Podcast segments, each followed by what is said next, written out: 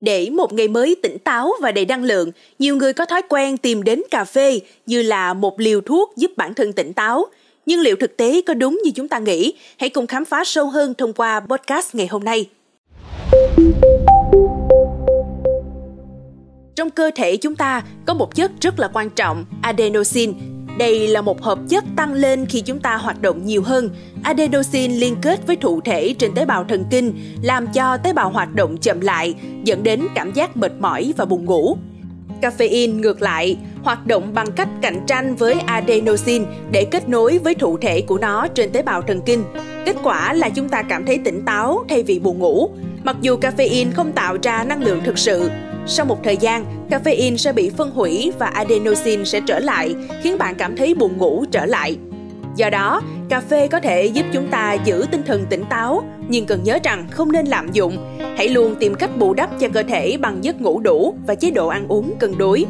Theo Tổ chức Y tế Thế giới WHO, người trưởng thành khỏe mạnh nên hạn chế việc dùng caffeine dưới mức 400mg một ngày, còn thanh thiếu niên không nên vượt quá 100mg một ngày.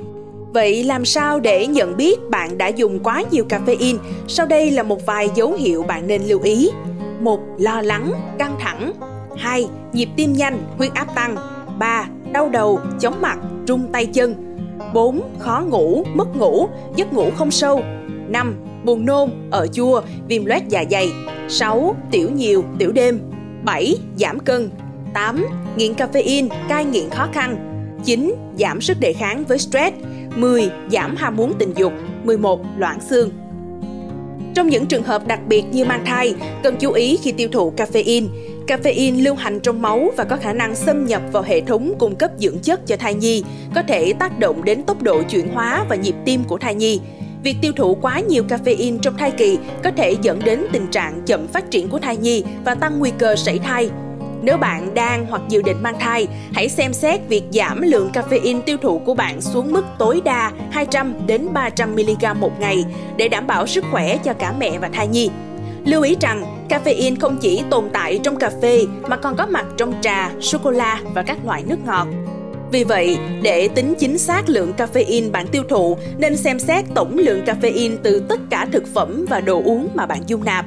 Sau đây là một vài thông tin số podcast Báo Tuổi Trẻ tổng hợp được về lượng caffeine ở trong một số thực phẩm và thức uống.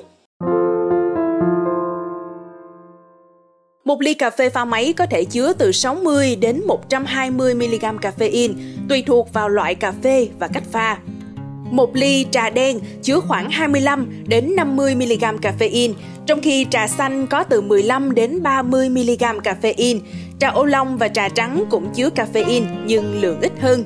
Một thanh sô cô la đen 28 g có thể có từ 10 đến 20 mg caffeine, trong khi sô cô la sữa chỉ chứa khoảng 5 mg caffeine. Sô cô la trắng thường không chứa caffeine. Một lon nước ngọt có ga 355 ml thường chứa từ 35 đến 40 mg caffeine. Một lon nước tăng lực 250 ml chứa khoảng 80 mg caffeine. Ngoài ra, nước tăng lực thường còn chứa các thành phần khác như taurin, guarana hoặc ginseng. Một viên thuốc giảm đau thông thường thường chứa từ 30 đến 65 mg caffeine. Tùy thuộc vào loại thuốc và liều lượng, caffeine được cho là có thể tăng hiệu quả của thuốc giảm đau bằng cách giúp thuốc hấp thu nhanh hơn và nở rộng mạch máu. Một số loại thực phẩm bổ sung như viên uống, bột hoặc thanh dẻo có thể chứa caffeine để tăng cường năng lượng và sự tập trung. Lượng caffeine trong các sản phẩm này có thể dao động từ 50 đến 300 mg mỗi khẩu phần. Một số loại hạt như cola, hạt guarana hoặc hạt mate chứa caffeine và thường được sử dụng làm các nguyên liệu cho đồ uống hoặc bánh kẹo. Lượng caffeine trong các loại hạt này có thể cao hơn cả trong cà phê. Một số loại kem như kem cà phê, kem mocha hoặc kem sô-cô-la có thể chứa một lượng nhỏ caffeine, thường khoảng từ 2 đến 10 mg mỗi ly kem 120 ml.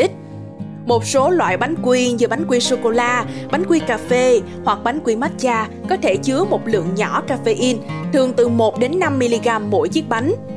Mong là những thông tin vừa rồi sẽ giúp ích cho quý thính giả. Cảm ơn quý thính giả đã lắng nghe số podcast ngày hôm nay. Xin chào tạm biệt và hẹn gặp lại. Thank you.